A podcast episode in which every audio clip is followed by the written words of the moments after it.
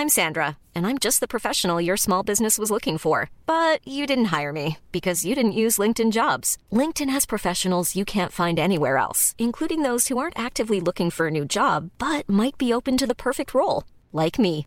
In a given month, over 70% of LinkedIn users don't visit other leading job sites. So if you're not looking on LinkedIn, you'll miss out on great candidates like Sandra. Start hiring professionals like a professional. Post your free job on linkedin.com/people today.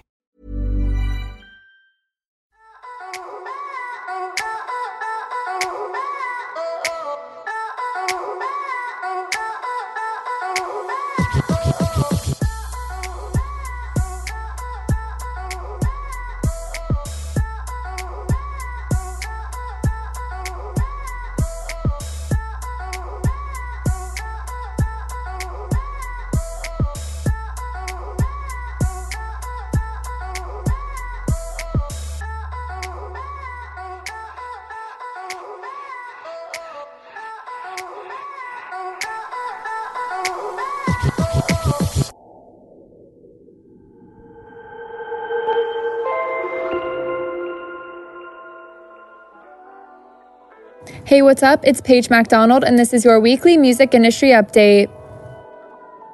Molly Newman has been promoted to the newly created position of Chief Marketing Officer at Downtown Music Holdings. Veteran music executive and producer Irv Gotti has sold a stake in his master recordings to Olivier Chastan's acquisition vehicle, Iconoclast. Sony Music Publishing has renewed its global publishing deal with Latin Grammy winning songwriter, producer, and artist, and former And the Writer is guest, Tainy. Pixel Links, a music metaverse platform started by Joel Zimmerman and Richie Hawtin, has announced several new hires. LimeWire, which is the former file sharing platform, recently relaunched as a digital collectibles marketplace and has officially rolled out its service with a superstar list of artists releasing NFTs on the platform. According to a new report from Twitch and the analytics platform Luminate, one in three people discover new music through Twitch. Hip hop star Logic has signed to BMG for a licensing deal with marketing and distribution. The Copyright Royalty Board has maintained its decision to increase the headline rate paid to songwriters in the United States from on demand streaming services between the years 2018 and 2022. Alicia Outridge has been named the first Chief Technology and Product Officer at TuneCore. The Amsterdam Dance Event has announced the first wave of artists for their October 2022 lineup. A big thank you to Hannah Rosenberg of Mega House for gathering today's news. Now stay tuned for this week's episode of And the Writer Is.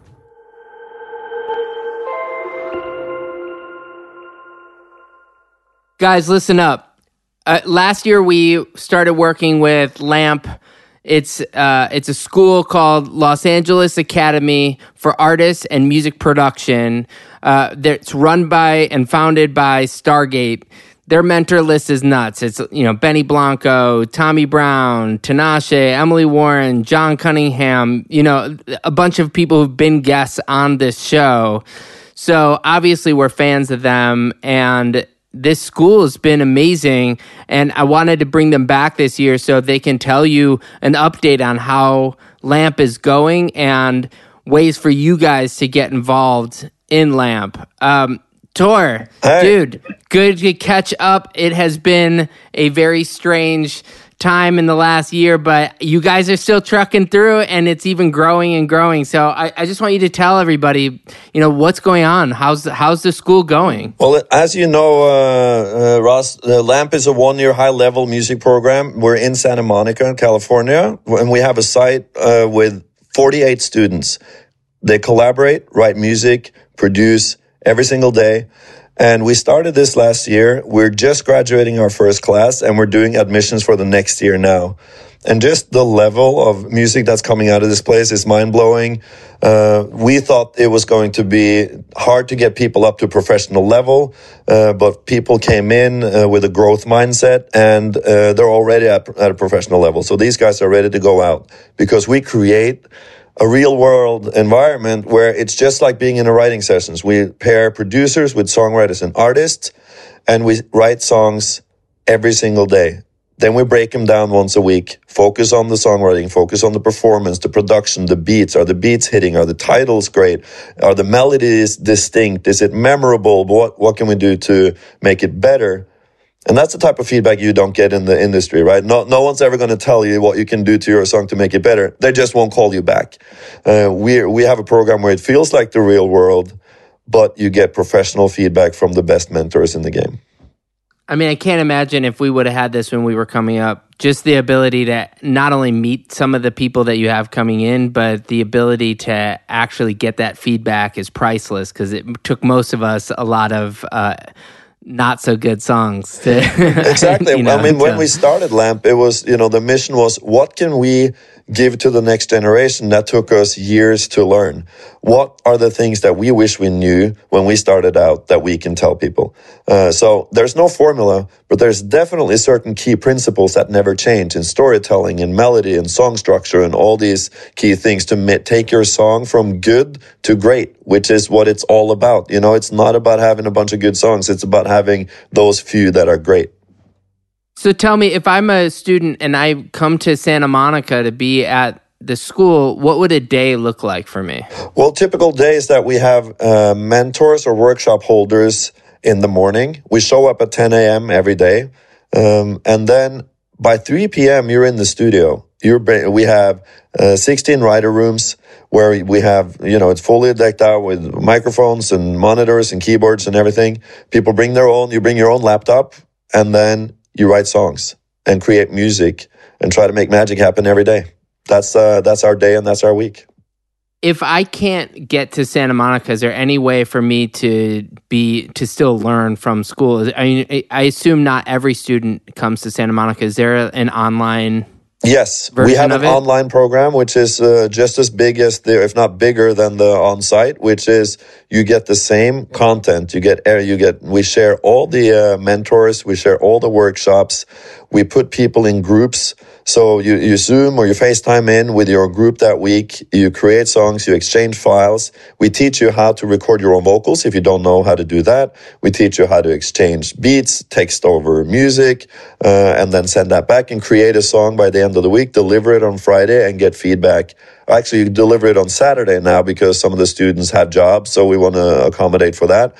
Finish their song on Saturday and the following week you get feedback from our listening panel.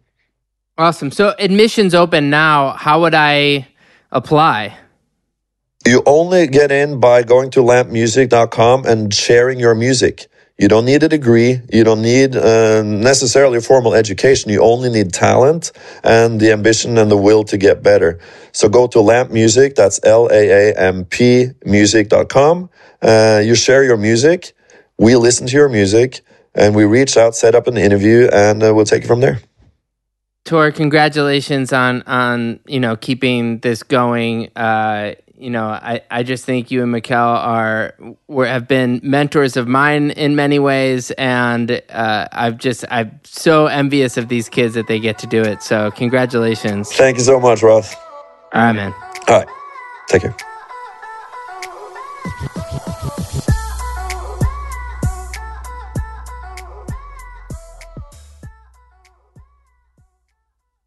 Welcome to And the Writer Is. I am your host, Ross Golan.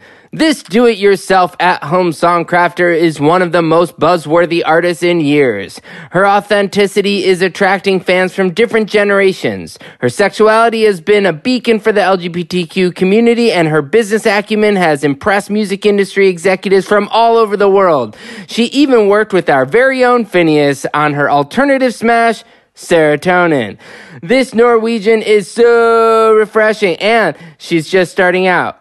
And the writer is Girl in Red, aka Marie Ulven. Did I pronounce up? Did I pronounce that right or is it like Ulven? Uh, I I would say Ulven. I'm not I wait, did you say Ulven? If you did, I think that's fine.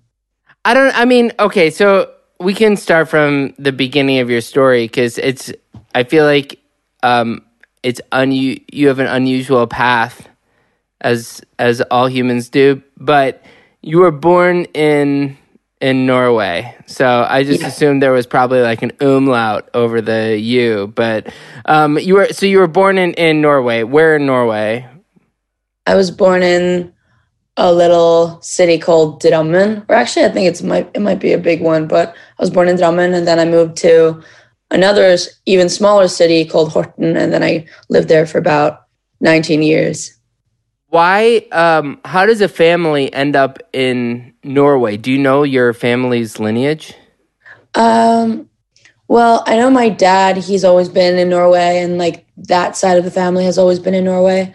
But my mom, she grew up in Seattle, and then, and I think she she lived in New York as well, and then she had to move to Norway when she was like 16, which she is still she still talks about it as a huge trauma. So that's how they ended up both in Norway, and that's how they eventually met at some point. Uh, and then Norway is a great place to have a family because, um, you know, you don't have to pay for kindergarten and shit. It's it's a great place. The Scandinavian culture has uh, notoriously taken over pop music probably for the last 50 years. What is it about Norwegian and Swedish culture that creates such quality musicians? I have no idea. But I, I mean, I think like you can find quality musicians like everywhere. But I think um, because like most of the music industry is it's very like LA based or very like New York, LA, probably mostly LA.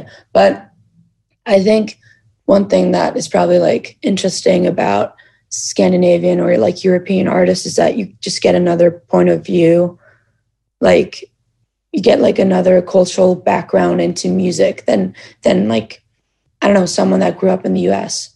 and then has lived in the U.S. their entire life. You know what I mean?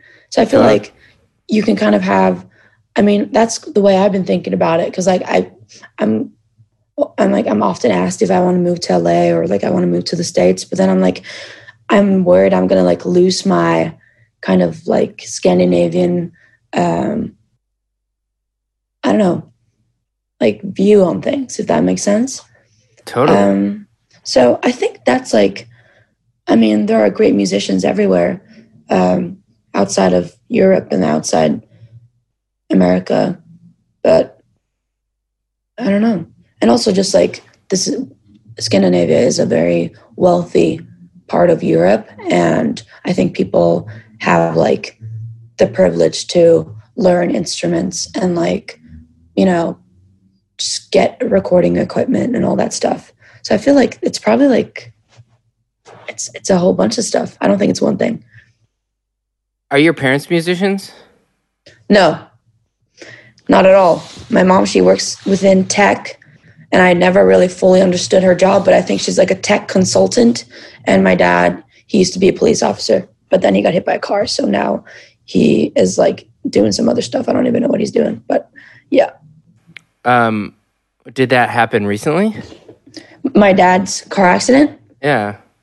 No, that was August 16th, 2011. So it's a long time ago. Oh wow. Um, I mean, at that point, you were only 12 years old. Were you already playing music or writing music at that point? No, I was playing Minecraft. uh, that was that was what I was doing, and I was creating pickaxes, Minecraft pickaxes out of cardboard and stuff. So I was on a whole other level back then. So, what introduced you to music, or who introduced you to music? Um, I remember like in eighth grade, I used to watch this guy make like make YouTube videos of him like playing guitar, and he was like really. I feel like his name was like Justin or something. He was like a really good guitarist, and I I like watch his videos and be like, "Fuck, I really want to play guitar." And then I started like telling my mom I wanted to get a guitar for like the entirety of like eighth grade, but like she never gave me one, and she, I obviously couldn't afford one because I didn't have a job. But um, yeah, that was like when I started. I just wanted to play guitar because I thought it was really cool. And then in ninth grade, my grandpa he gave me one eventually for Christmas, and that was great. And that's when I started playing. You have a, a a pretty exact memory of those things. Do you have a good memory in general? I don't have a good short term memory. Well, like I will not if if I don't see something, I'm kind of like it doesn't exist. So like if I see my unpaid bill, put it down on the table, walk out of the room, I'm like I have no bills to pay. So which isn't a very good thing. That's my ADHD kicking in all the time. But I do have a very specific memory of like dates and and how like when things happened, like timelines. I have many timelines in my head. So like music timeline is very like I remember like playing in seventh grade during a music class, playing like on a on a black guitar because everyone else had like normal wood guitars. I remember like small things like that. I don't know. When you got that guitar, um, was it an electric or an acoustic? It was a nylon acoustic. Yeah, that's that's the best way to learn. That's definitely my I had the crappiest one. It was my sister's and I and she had one and and I didn't have one and I I just I beat it to hell. It's in it's in that closet over there. But like I that's oh. de- definitely need a, a nylon to learn how to play. It's just comfortable Agreed. on the fingers. It yes, is. it's like I think if you go if you go straight to like the I don't know the metal strings or whatever, like um, I don't know what they're called. I think Steel that's going to be too rough yeah. for like some kids' fingers. You yeah. got to like get that, you know. I don't know. It's just nice to start playing with something soft. But I remember like I was like, this sounds so boring, and eventually like I really wanted like an, an electric guitar, and then I bought like a Fender uh, Stratocaster, and then I didn't really have an amp, so it didn't really sound cool because I didn't really understand. I need to, I had to have an amp, so I've really had to learn from scratch. How many sisters do you have? I have one full blood sister, and then I have a stepsister, and then I have a half sister and a half brother. Were they, uh, were they musical, or were they into music at all? No. So my sister, so you're, she's you're just deaf. an you're just on an island. Like in your family, you're the only, you're literally the only music person. Well, like my mom, she has like a good ear, but like she's never done anything with it.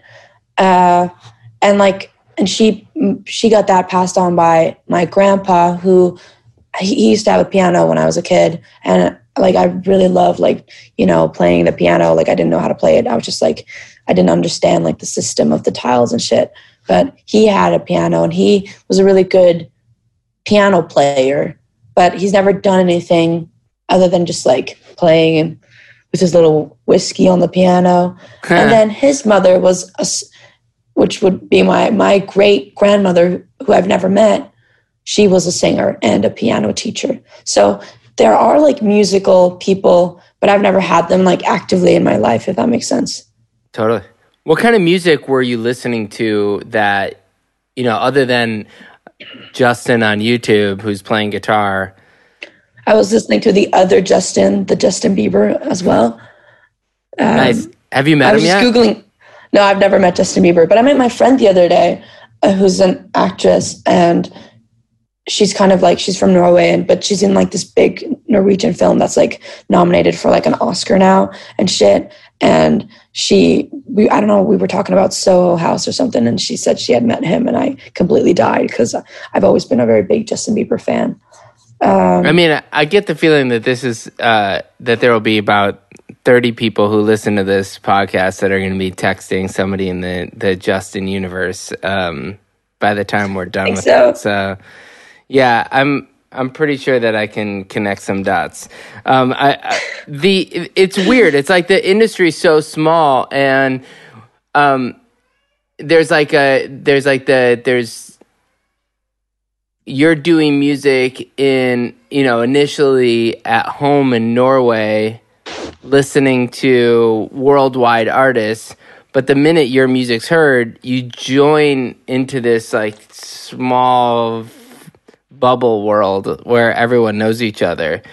Um, yeah. You got into making your own music also still pretty young. And I think that's sort of a difference in you know, there are a lot of people who play instruments, but there aren't a lot that are like, oh, you know what, I'm going to start making songs. When did you start making songs? I remember in 2014, that was like a year after I like I'd been playing like guitar like officially for like over a year. Uh and I just remember like I was I was writing bits and pieces here and there, but I never really like fully finished a song. And then I saw this um I saw this like note. It was like a communal like space for like kids that like music or I don't know, just needed a place to hang out, I think. I don't know what you call those things. Um but it was like a like a youth area. A youth group thing. Yeah. Yes. So I found this little yellow note that said like, "Hey, do you want to record your music?" Uh, there's here's a studio, and then I kind of like I saw that note and I was like, "Wow, I really would want to record my music." And then like six months later, I went into that studio and recorded my first song. So that was and that that was like in early 2015. I ended up recording my first song, and then I put that song out on Spotify and SoundCloud.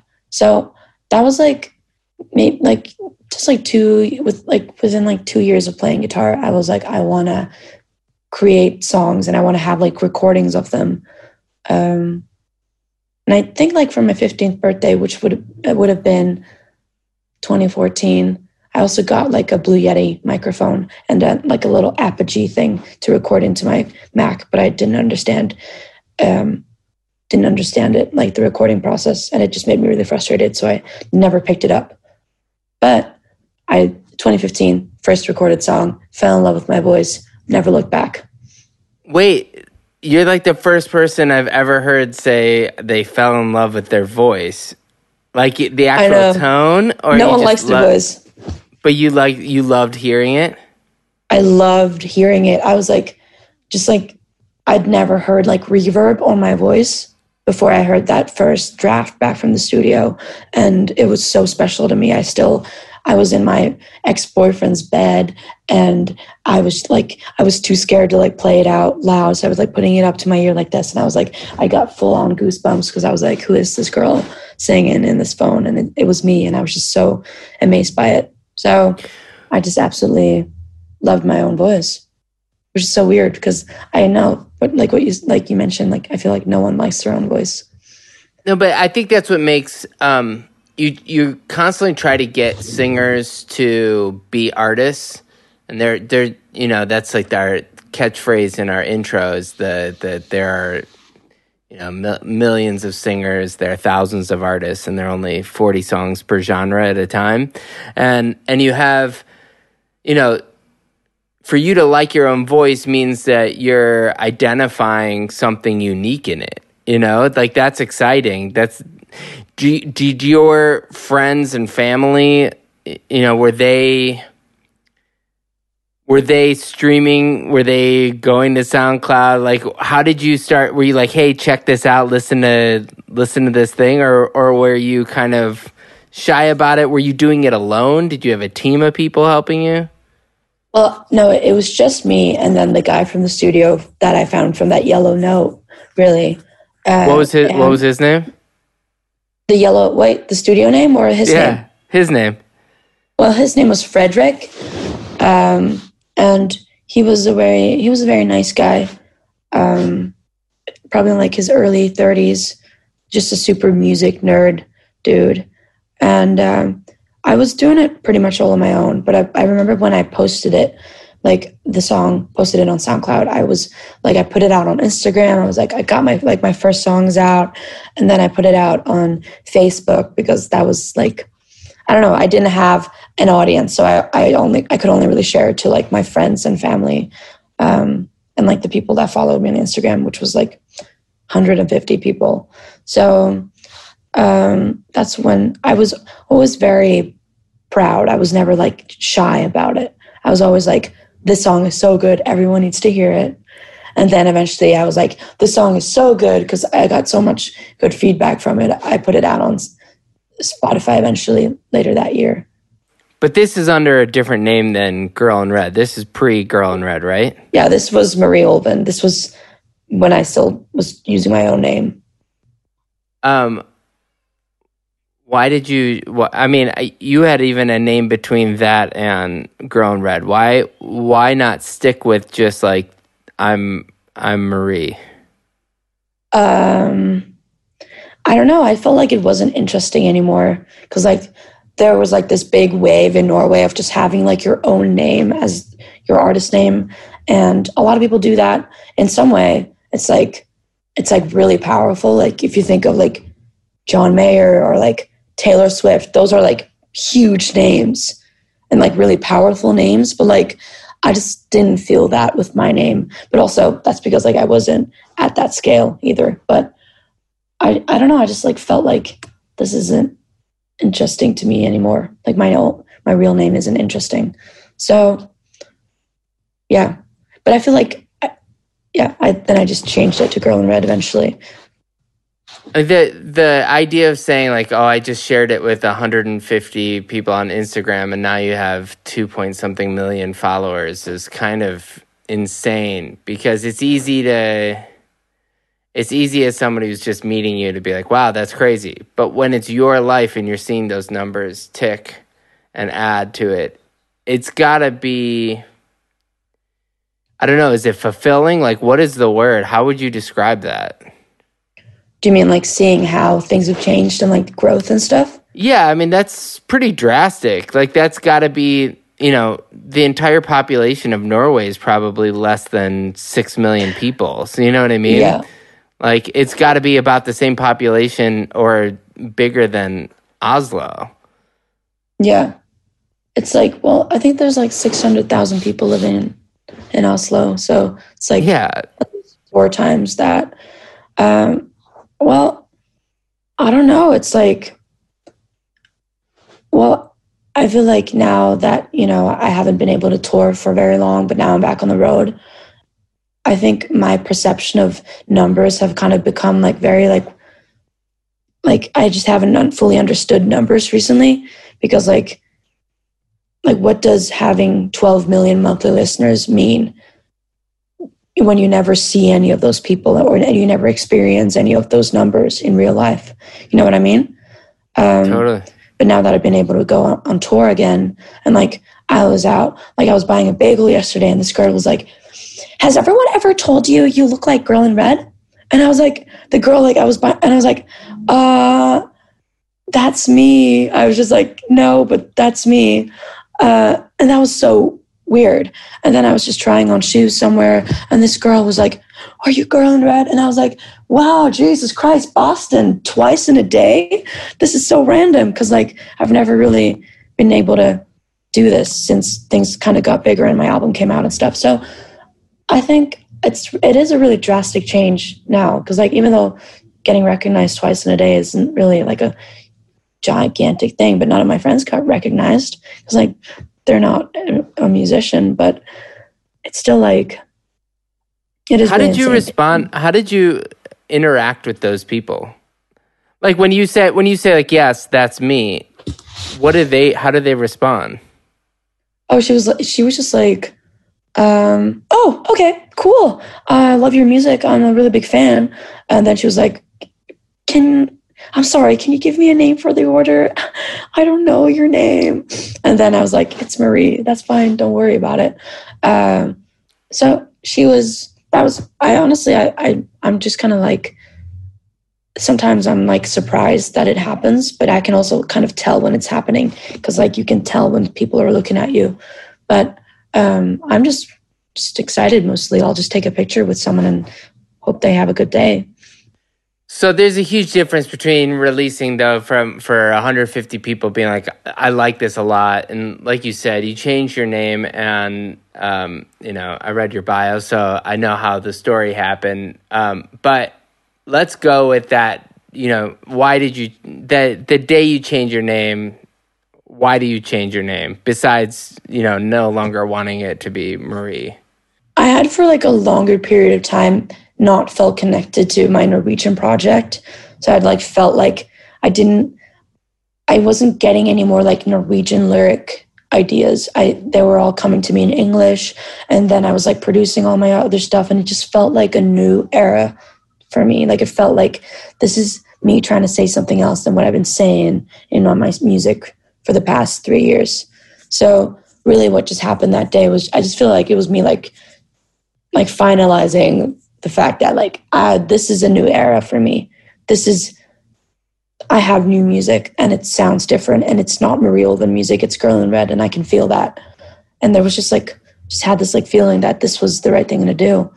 Um, and then I just changed it and put out. I then I stayed in my room for a couple of days and I made my first English fully produced song, which was called You Used Me for My Love, which was not a very good song, but hmm. it was like the beginning of something. And uh, yeah, just started from there. I mean, the first single as Girl in Red is I Want to Be Your Girlfriend. And, you know, you said earlier when you first heard your voice, it, you know, here you are lying next to your boyfriend listening to it. There's clearly like a personal shift in that process too and then being yeah. able to you know in a way it's like i'm sure that i don't know if you were out before that you released that song but the idea of releasing that song along with a new artist project it feels like it's the kind of thing that you would hope an artist would have the strength to do is to actually be like this is me and then have such a cool way to say that is yeah. Did you find that to be vulnerable or cathartic? Um well i was when i put i want to be your girlfriend out that was like 2017 first. I put it out on soundcloud first and then it came out on uh, spotify eventually when i when i realized that people liked it. Um but i think i was i was out by then because i i had had a girlfriend but i was never like I never talked about it anywhere. And she was a very, she had reasons to why we had to keep our relationship very private. So I, I it wasn't really on social media either. Um, so for some people, I guess they, some people knew, some people didn't. Um, but um, I think people definitely knew when I put that song out. And also I started doing interviews about it. And then I was like, coming out openly everywhere in Norway and then like in other magazines here in the States and shit. So um, for me, it was just kind of like, it wasn't anything really. It was just like life continuing, honestly. Yeah. Did your, was your family and friends, I assume that they were all supportive. It seems like you're well supported. Yeah. I've been, I've, my mom has been very supportive and my dad is more supportive now than he ever than he was before. He was kind of he was like, "Are you a pride girl? What's going on? Like, who hmm. are these people you're hanging out with?" He wasn't a really a big like he didn't really understand it at first. Um, but he is definitely more supportive now, and he's like, you know, don't let any girls break your heart. He's kind of he's he's kind of warmed up to it a lot, which is nice. It takes some time for some people, which is weird because it's like your daughter, but it's fine now. So I've I was I, I think definitely the fact that I've been able to just put this stuff out without having any like personal consequences has definitely, you know, made it all very much safe and good for me. The song is, you know, really kind of takes off as far as do it yourself songs go. When you first release it, and I mean, going back to that thing of watching numbers go from zero to, you know, whatever it's at now, um, how did that feel now being like a Hey, I'm Ryan Reynolds. Recently, I asked Mint Mobile's legal team if big wireless companies are allowed to raise prices due to inflation. They said yes. And then when I asked if raising prices technically violates those onerous two year contracts, they said, What the f are you talking about, you insane Hollywood ass? So to recap, we're cutting the price of Mint Unlimited from $30 a month to just $15 a month. Give it a try at mintmobile.com slash switch. $45 up front for three months plus taxes and fees. Promo for new customers for limited time. Unlimited more than 40 gigabytes per month. Slows. Full terms at mintmobile.com. I'm Sandra, and I'm just the professional your small business was looking for. But you didn't hire me because you didn't use LinkedIn jobs. LinkedIn has professionals you can't find anywhere else, including those who aren't actively looking for a new job, but might be open to the perfect role, like me. In a given month, over 70% of LinkedIn users don't visit other leading job sites. So if you're not looking on LinkedIn, you'll miss out on great candidates like Sandra. Start hiring professionals like a professional. Post your free job on linkedin.com/people today. new project and then seeing like oh this is a different level than the music you were doing that was in norwegian like did it make you how did that change your perspective as a songwriter Do you mean like how like if I felt like the newer music had like more like artistic depth to it and therefore like people were reacting to it or do you mean like just seeing that people were listening to it more? I don't know, maybe both. I mean, like I don't know if it has more artistic depth. I, to be honest, like I started, li- I I didn't listen to the music that you did before Girl in Red, so you know, Don't do it. is it is it something that you're that you tell people not to do, or is it something that like you kind of I, don't know? I joke around with it, like don't listen to it. It's so bad. But like I'm very proud of it because it's it's out there. It's a part of my history, kind of. So I, but I just joke around with how bad it is because it is bad. But um, but I'm still proud, you know, because I was I put it out. But I definitely well when I first put out I Want to Be Your Girlfriend, like no one really listened to that song up until like five months later or something. So like that song had like five thousand streams, uh, and I was like promoting it on a new Instagram eventually because I had this like side Instagram from my normal Marie Ulven Instagram where I was like Marie Ulven the fingerboarder, which this there are so many levels to this how things kind of happen. But I had this fingerboard Instagram because I used to be a very professional fingerboarder and I used to promote it there and I used to get a lot of positive reactions there, like DMs and and and stuff. So I was I was very excited about all the positive feedback I was getting that I maybe hadn't felt like I had gotten before. Plus, like my mom, she loved my new music, and I was like, all like I feel I feel like no one said to me like you, you I didn't like this, but also like who would ever do that? Like th- in retrospect, like if my friend, even like if my closest friend sends me something they want me to listen to, I'm like, I, it's very hard to be completely honest with someone when they send you creative work. So it just felt different because a, a, a little bit more of people were commenting on my music. But then it shit really hit the fan when it got reposted on YouTube in 2018, January 2018, 4th of January. I got my first DM of someone saying that they found my song and it's so good. I bet that. I- I mean, a lot of people have get you know, a, hey, that's that sounds really good.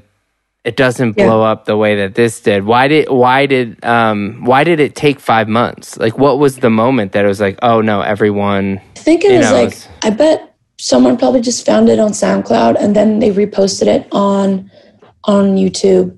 And then another account reposted it as well. So that like there were two people were posting it my song on YouTube at the same time almost. I think it was like the 3rd and the 4th of January they reposted it.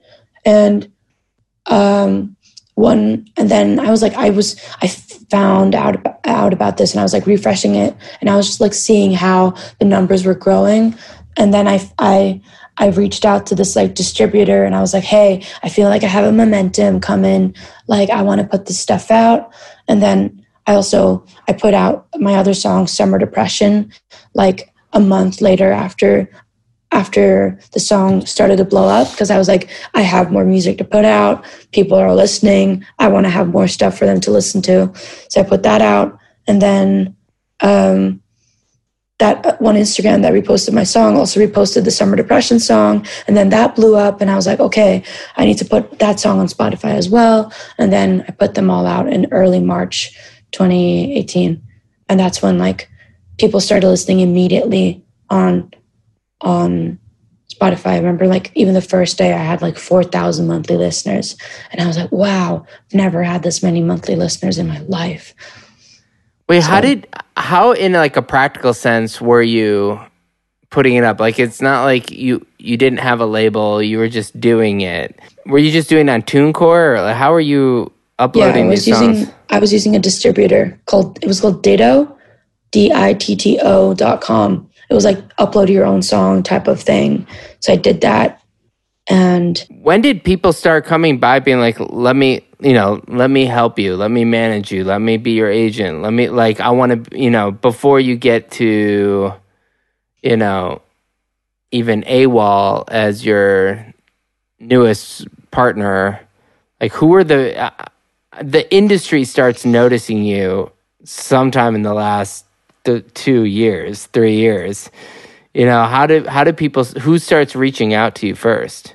The first people that started reaching out to me were right before were like some Norwegian labels right before the songs came out. So like maybe mid February 20, 2018. So and the songs came out like 3rd of March or something.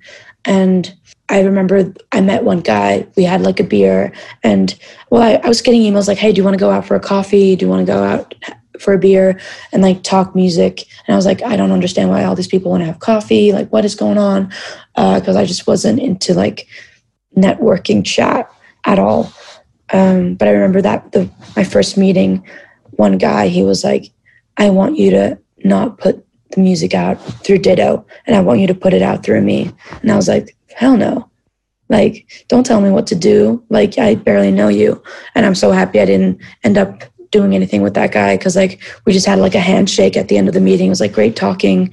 Um, and then he was like literally harassing me for so long. He was like, so much for a handshake. He was like, messaging me all these things to make me feel really bad and guilty for not ending up working with him, which just again proves I made a good decision not working with him. But that's like it all started in February, and then I met my manager in March, I think, or maybe like maybe April, and uh, um, I was very skeptic because he wanted to help out, and I was like, "Why the fuck do you want to help me?" I was kind of like, he was like, "I'll help you get print, printed some vinyls." I was because that was like one thing I really wanted to get when I was younger, um, and I was like, "Who are you? Why do you want to help me?" And then eventually, I warmed up to him as well, and then now we're still working together. He's my best friend. He's so cool. I feel like there are. What's his name?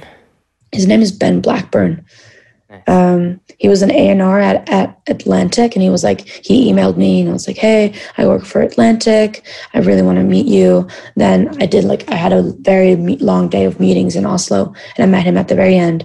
And he was like, don't sign to anything. It's so much easier getting into something than it is getting out. Just take a moment your music will remain as interesting and as good and people will not want to stop people will see your music grow and they will not stop wanting to sign you. So you need to don't because that's every every new artist think they need to think they're hot shit for only a small period of time. And every new artist need to should view their music as currency and like as value and as something that they shouldn't be like i need you. It should always be the opposite. So when he said that i was like that's that makes so much sense. Like all these people are like begging me to like not do things and like already I'm, because they they see that i'm a, i've never had a foot in the music music industry before. So they want to you know they want to play on that weakness. So after he said that i didn't sign to anyone did all the label meetings didn't sign to anyone and then I eventually signed way later to AWAL. I mean, one, that's probably the some of the savviest advice I've I've ever heard on this podcast.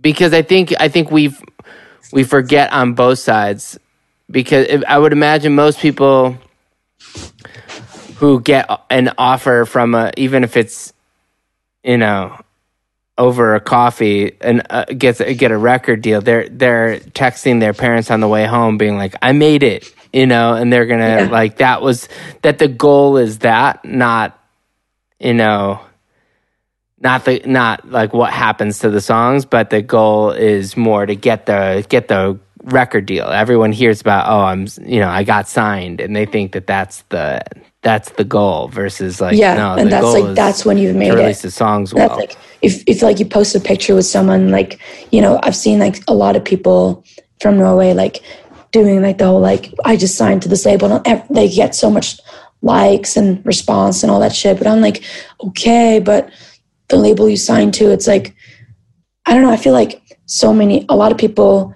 especially like if you're a young artist and you see like a check like an, an advance for $10,000. People will be like, lose their shit.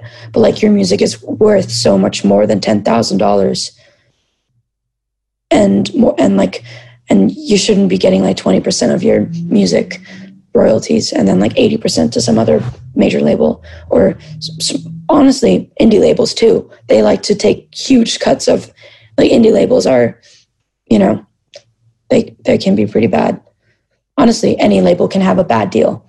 It's not really about the if whether it's a small or a big label anymore. It's like it's just how much currency do you have or like value do you have to put into the deal so you can get what you want?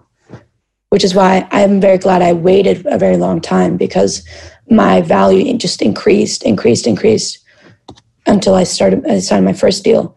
And then you know that was a very short term deal because i don't want to feel you know tied down and i've always just had short deals well, it's also a different kind of thing. I mean, explain for people who don't know what AWAL is, what AWAL is. So, AWAL is essentially like a distributor, but it's also you. I think you need to apply for a partnership, or you can get signed by them. I met up with an A&R there. His name was Will Hunt, uh, and he was like, you know, love your music, blah blah blah. We had all the chat and then I met up with the team and I was like, okay, this feels like a right next step for me because it wasn't too like, it was still very much like I, I will do everything on my own terms. So AWAL literally stands for a world artist loves or love or something. So it's very artist focus. And I think that's really important. And I think I would totally recommend AWAL for any artist. I just left AWAL for Columbia, but um, but that's because I felt like I, I I'd reached my ceiling and like what where like AWAL is really good at helping smaller artists become find their identity and like help them come to where I feel like I'm at right now, which is like either way I could stay here or I could go further with another label. So that's what I want to do. But um, I I'm so grateful grateful for AWAL and I really recommend it to anyone who want to start out somewhere the there are two quotes that that this stuff makes me think of. One being that um, it's uh, you know I, I, think of this in music education where it's like uh, you're trying to teach yourself how not to get screwed, but it's more valuable to know how you're getting screwed. Yeah, you know when you go into a deal like. And, and the other thing being that you're doing a deal with someone because they want something from you. Yeah. So like if you, it's the same sort of thing, but going into a deal, it they're still doing a calculation how they can eventually be profitable by this partnership. You know, and then what you said so eloquently is that we all reach some sort of ceiling and the question is can you do it on your own yeah. Will it take longer? Maybe. Is, you know, can you do it with this other company? Yeah, probably, but it'll just be different. It'll be a different path. And you start figuring, like, okay, well, what label can really tie things together to to break through those ceilings that we naturally run into because you're just one person with one manager probably doing most of that with AWAL. Yeah. You know, so it makes sense. When Columbia reaches out to you, you know, this is uh your deal is very public in the music industry. I think people were really excited by it because they were the industry was fans of what you were doing. Why that moment and why that label? Well, me and Ben, we did uh, a whole bunch of meetings. We met with AWAL because we wanted to give everyone a chance, and we were like very transparent with that. Uh, so we like we met with AWAL and we told AWAL that Marie is doing meetings with other labels and other potential partners for the next album. Uh, so I met up with RCA, Interscope, um, like Virgin Records, like all these like Capitol, literally so many Atlantic. I met up with so many labels, um, and eventually we we we were left with Atlantic. No, not Atlantic, but Interscope and Columbia, and um, and I think both parties know that now. But so I mean, there's no really no secret. But and we sent the deal we wanted. Like we had carefully crafted a deal over a very long period of time with my lawyer and Ben, and then which is still a very artist focused type of deal. And it's still very much like I want things to happen on my terms. And when we sent that to Columbia, they were like, okay, fine. Like Marie will get what she wants. Uh, and just like with small tweaks here and there, obviously, but, uh, but uh, Interscope wanted to negotiate quite a lot, like add another album, etc. And it was just like, I don't know, very big bits of it was just a very different response. And um, me and ben have always talked about like all of these labels are capable. Like it, that's not the question. It's also kind of just like they're all capable but like how can we ensure that you know we take care of your art and your your music the best way as possible and how can we can you know make sure that you can keep making music the exact way you want to do it. And that's why we just eventually ended up with Columbia. I was I was having doubts about Columbia as well. Like I had doubts about Interscope and Columbia. But you know, you kind of that's like the risk taking of just like moving on into something you don't know what is, I guess. But uh I, I, yeah, I mean that's any relationship. That was the relationship you had with Ben. That was the relationship with everybody. Like you, you know, we all are like that. Even in personal relationships, you know, it's like yeah. at some point you take you take a leap of faith. Um, did serotonin come out on Columbia, or did it come before the Columbia? That came before Columbia. So I haven't done anything with Columbia. I I signed yeah. to Columbia like a month ago, so it's very new. Oh wow! Uh, okay. Yeah, it's it's it's very new, and um, so AWAL is still promoting my album, and um, it, I'm not really like I haven't started my official working relationship with Columbia, but I've, you know, met with the team several times and they came to my show just in New York playing two nights at the Brooklyn Steel. They came out. That was nice. Um, and yeah, I think um, I think it's a good next next step. Yeah, I think so too. Um, Serotonin's frustrating because it's one of those songs that I wish I wrote, and I don't really have those very often. Oh. Um, that's Thanks. That's like it's really good. It's it's really frustrating. It's like you can't help but listen to it a lot and just it. Oh, it's so. It's like it's simple, but it's not. Um, but it just feels like it's so hard as a songwriter to be unique and simple and like of course we all should have been able to write that and yet you can't it's smart and it's intricate but it's I don't know. It, it I don't. How did you guys write that? Were you writing it with Finneas and Matthias, or was it something that you wrote and then they produced? Like, how did that song come about? Um, so I started producing the song first, and then I wrote the song, and then I produced it with Matthias uh, for a period of time, and then uh, we were really, uh, we really knew that it was a really cool song. And then uh, we have so many versions of it. It took so it took a very took forever to make it, but um, the the the version three, which is the one I ended up using, um, is uh, is the one we, I sent to Finneas, and and he added like some percussion stuff, some melody stuff, but like the song was really there, but he definitely added it. He gave like some cool like gritty sounds to it, which is really cool. But like the whole idea was was there, and like even from the first drafts that I have, I, I did a tape notes podcast about this a while ago, but um, it it was initially always like the core was always there, and now it's just like it's like fully transformed into this really cool song. Which, by the way, I feel like oh, this song is so simple. I should have been able to write this. I have that with other songs too and it's really frustrating it's like yeah so it's that's like the best songwriter compliment you can really give to anyone i think yeah i think uh, i think i've given that compliment like less than 10 times in my life so there you go um, uh, take that, put it in your hat or your pocket. Um, do you have any? Uh, do you have any social life now that you're on tour and doing all that? Like, do you have any personal life? Um, I mean, I always have my personal life, but I, I mean, it's not very present here. I guess it's like, I don't know. I'm I'm in this hotel room by myself. I was watching Andy Warhol documentary videos stuff last night, which was very moving. I'm not sure if you've seen it, but um, The one on Netflix? yeah, it's really good.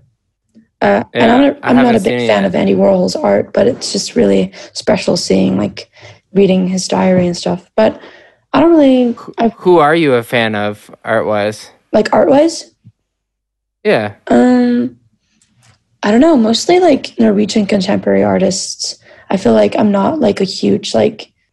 Uh, I don't know. I'm very much into the art scene in Norway. I don't really know what's happening here in the states, but Yeah. um, so I, I'm like, I wouldn't say like, oh yeah, I'm such a big fan of Monet. Like I'm not, but like I admire like they they do cool stuff, but it's like also I don't know. I'm I just like seeing up and coming artists, and I like to buy paintings too. So um, I'm hoping to be a great collector one day. Um, There you go. yep. Not this painting Um, though. This is not it. Yeah, I know people probably won't be able to see that, but Yeah. um, you know what's weird about hotel art? I will say, like, because it's all based on, um, it's all based on like, m- like I think that it- there's a what was his name, Rauschenberg. Mark, I think Rauschenberg, I think is the artist. Where it look, if you look him up, it all looks like that artwork, but Oh. it's not because it's Rauschenberg, and it's like there's there are some of these things where you'll go and you'll find like the, you know, the uh the hotel version of Oh yeah, this. doesn't it totally look like that yeah, this is this. I'm looking at one with like JFK, and it.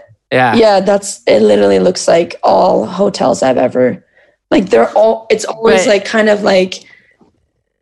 I don't know. it's like fake mix fakes mi- fake mixed media kind of Yeah, you know it's so bad. um okay okay next uh our our uh our next segment is a five for five i'm gonna list five things and just tell me um first thing that comes off the top of your head um I felt like the first one I should ask is Hannah, whoever that is that's in your Hannah? that, that you s- yeah. That was I don't even know who who that is. that's a. Uh, that's a. Is it called Cedo? No, uh, what's like a name like Cedo? No, a pseudonym. Yeah. yeah, pseudonym Yeah. for a girl called Sandra, who I was in love with. So she was in my class. So I just felt like I couldn't be like, oh, Sandra. So it was, oh, Hannah. So that's that's how Does, that. does she know before this moment? Um, I don't know. I've said this thing before, but I just feel like she wouldn't be watching this content. So or like listening to any videos or podcasts or anything. So I feel like she doesn't know. But also like I don't care anymore. I'm not in love with her, so it's fine. there we go. Shout out to Sandra. Um, Matthias. Matthias Tell is my good friend and my collaborator. Um, yeah, very cute guy. He has a baby now. He just bought a new house. He's settling into his 30s in a very elegantly. Cool. Ben, your manager. Ben, my manager, is that what he said? Yeah. What I what I think of when I hear his name. Yeah. He f- he landed in Manhattan the other day, and uh, flew. No, he landed. He landed at some airport. Flew in from the airport in a fucking helicopter and landed in Manhattan. That's what I'm thinking of. The most Classic. most manager thing I could ever imagine anyone doing. Yeah, they have that shuttle now at, at JFK, and it's like if you fly and if you land at JFK in the middle of traffic, it sure is enticing to just be like, I'll hop on a helicopter and cut off an hour of your, especially because it lands like kind of on the west side, and you can be. You tried it? Going to. I haven't done it because I, I I just haven't done it yet, but I'm I'm intrigued enough that I know that. I mean, I totally get it. If you travel a lot and you fucking hate traffic, then like I can, and it's like $150. I mean, it's not even that expensive to fly a helicopter. I thought it would be much more expensive, like thousands of dollars. Yeah, But it was like I definitely think it's more than 150. If he got 150, that guy's getting a deal, or it's come down a lot. It's possible it has. 150 bucks, it's cheaper than a, a cab ride from JFK now. Jesus. I, I don't even know. not? I have I have my tour manager. He he has my credit card, and he just he Yeah, exactly. Yeah. Just waves it around Yeah. and somebody pulls up. Um, all right, let's go with your dad. my dad. Um, he's a weird dude. Um, I don't know. We don't have a really good relationship, but I've settled with that. That's okay now. Like I used to be like, oh my god, I don't have a good relationship to my dad, but now I'm like, it's fine that we just talk about my Tesla and his boat. That's fine. Mhm. Uh, yeah. So I think the moment you let go of wanting to have a good relationship to someone that you obviously can't have a good relationship to, and just take that relationship you have with them for what it is, that's when you come to terms with something. I think. What about your mom? Best friend. She's my best friend. She is my cliff or something. Is that what you say?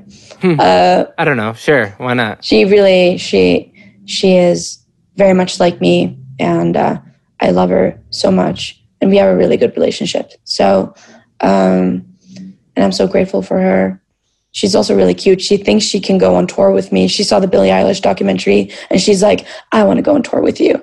I want to make sure my baby girl is totally fine all the time. And i'm like mom you would never be able to sleep on the bus.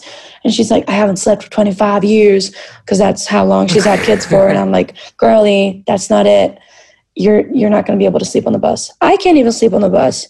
So Yeah, sleeping on a bus is really funny. It's like every time there's a sharp turn, you're like, "Oh, this is where I I'm gonna roll off and die," or it's Yeah. like you're like, like, I'm- there's always a bump, and you're like, "What is that?" I, I slept in the back of the bus last night and I literally, it, the road was so bumpy. I, I swear to God, I, I had a little takeoff there in the back. I was, it's, it's really, bus sleeping is It's- something else. It's just enough sleep to get to the hotel room if you if you're fortunate enough, you know. Yeah. that's that's at least enough sleep to get through a tour. I think people think. Do you think touring's gla- like is it everything you hoped it would be? oh, were you going to say glamorous? Because damn, it's Yeah, not. I was gonna say that. Everyone thinks it is, especially if you have a bus, and it's like, uh, yeah, I was gonna say that. But do you think it's like, is it what you hoped it would be? Well, I've done a van tour also, and then we had to like check in at. I don't even know if I like the van tour more than I like the bus tour, because I was sleeping when I did the van tour, but also I was sitting still all the time. Um, but I don't know. It's not a very glamorous thing. It's it's you know you shower in dirty places and you don't even want your feet to touch the ground, and it's like it's I don't think it's good to never feel like fully comfortable in a place and just feel like you can relax somewhere. Um, and it is just a lot of hard work, and you know, you don't you don't have your stuff with you. Like people Yeah. sleep with their stuff in the bunks, and it's like it, it's not really that glamorous. Um, but I'm obviously really grateful to be able to do it on this level. Like I have a- an assistant with me now. That's something I was like, I need more help on tour. So that's in some way that's kind of like, you know, an extra perk I have. Um, Are you right? Are you writing on the road? Are you writing in the bus, or have- are you? I just ordered for this tour. I ordered like a mini mini studio. So I am writing on this tour actually. I produced this little beat the other day. Is it good? Is it not? I don't know. But you know, you got to keep trying. Got to look for the gold. Totally. Well, I guess my last two questions are: Are you you write a lot of stuff by yourself? Do you ever want to collaborate and or write for other artists? Um, I think I could do that at some point. Uh, but right now, I'm very much in my like I wrote my entire album by myself, and I wrote I've written every single song by myself. So right now, I'm very much like I wanna wanna write stuff for me. But I think in you know when I feel like I'm kind of done with that or something, it, it'll be cool to produce for other people or to uh, write for other people or just like even just have a little bit of something to do with someone's record. I think could be fun. Well, thank you for doing the podcast. Uh, it's we we had never met before this, but um, I'm obviously very familiar with your work because uh, it's one of those things that people, you know, you try to explain this to artists that who go out there looking for a manager and looking for a label and looking for these things. They the time to find those people are when they come to you. Yeah. And and you're creating music that people are talking about behind your back it's not you having to drive the conversation. It's that you're creating music that you love, and then people are like, hey, you got to hear this. This is actually really good. Check this out. And you're doing it in that's such an authentic way. And not everybody has that skill set. Not everybody's that fortunate to to see the world in such a unique way. And you know, you're earning all of this, and it's just it's I'm, you know, I, I, it's weird for me to say like I'm proud of you because I don't know you that, but like there's a lot of people who are proud of of people who are young in the business who are taking control of their career, and you're doing it in such a classy way, and uh, it's just impressive. So thank you for doing the podcast, and I hope that we have we catch up in a year and a half from now after your next album is number one on all these charts. Oh, we'll see. I mean, that would have been really cool. That's like the most exciting part of this is like I really don't know what's the next thing. And you don't know like how things are gonna go. This might be the peak, but then if it is, then like, okay, whatever, then I'll figure out something else. But it's still still insane thinking we don't know what's gonna happen. But that's also just life in general. But but it depends what your goals are. If your goals are like you can't guarantee that you're going to have number 1 songs that do a lot of things, but you can pretty much look at even just analytics and know okay, well, more people continue to notice your artistry and so they'll support your next album. You're clearly on an up upward trajectory um, as long as you just release music that you're proud of, like yeah, I think everyone's that's gonna everyone's gonna check it out. I think that's the that's what I can control. It's like what I put out, and I've always I've always put out music I'm really proud of. So I think um, I'm just gonna stick to my my gut feeling because I think I have a good one. Yeah. So we're just gonna keep making stuff. But I really I think you appreciate you having me on the podcast. Hopefully the sound isn't terrible, and I'll send you the the recording and stuff. And Perfect. hope you have a good day, man. There you go. You too. Play some of those guitars in the back.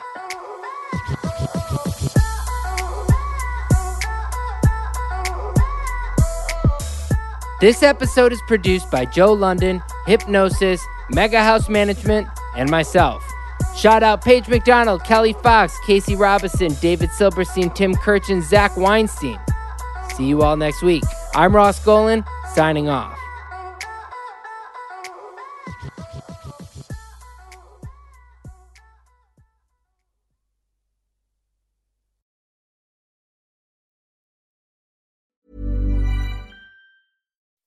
When you make decisions for your company, you look for the no brainers. If you have a lot of mailing to do, stamps.com is the ultimate no brainer. Use the stamps.com mobile app to mail everything you need to keep your business running with up to 89% off USPS and UPS. Make the same no brainer decision as over 1 million other businesses with stamps.com. Use code PROGRAM for a special offer. That's stamps.com code PROGRAM.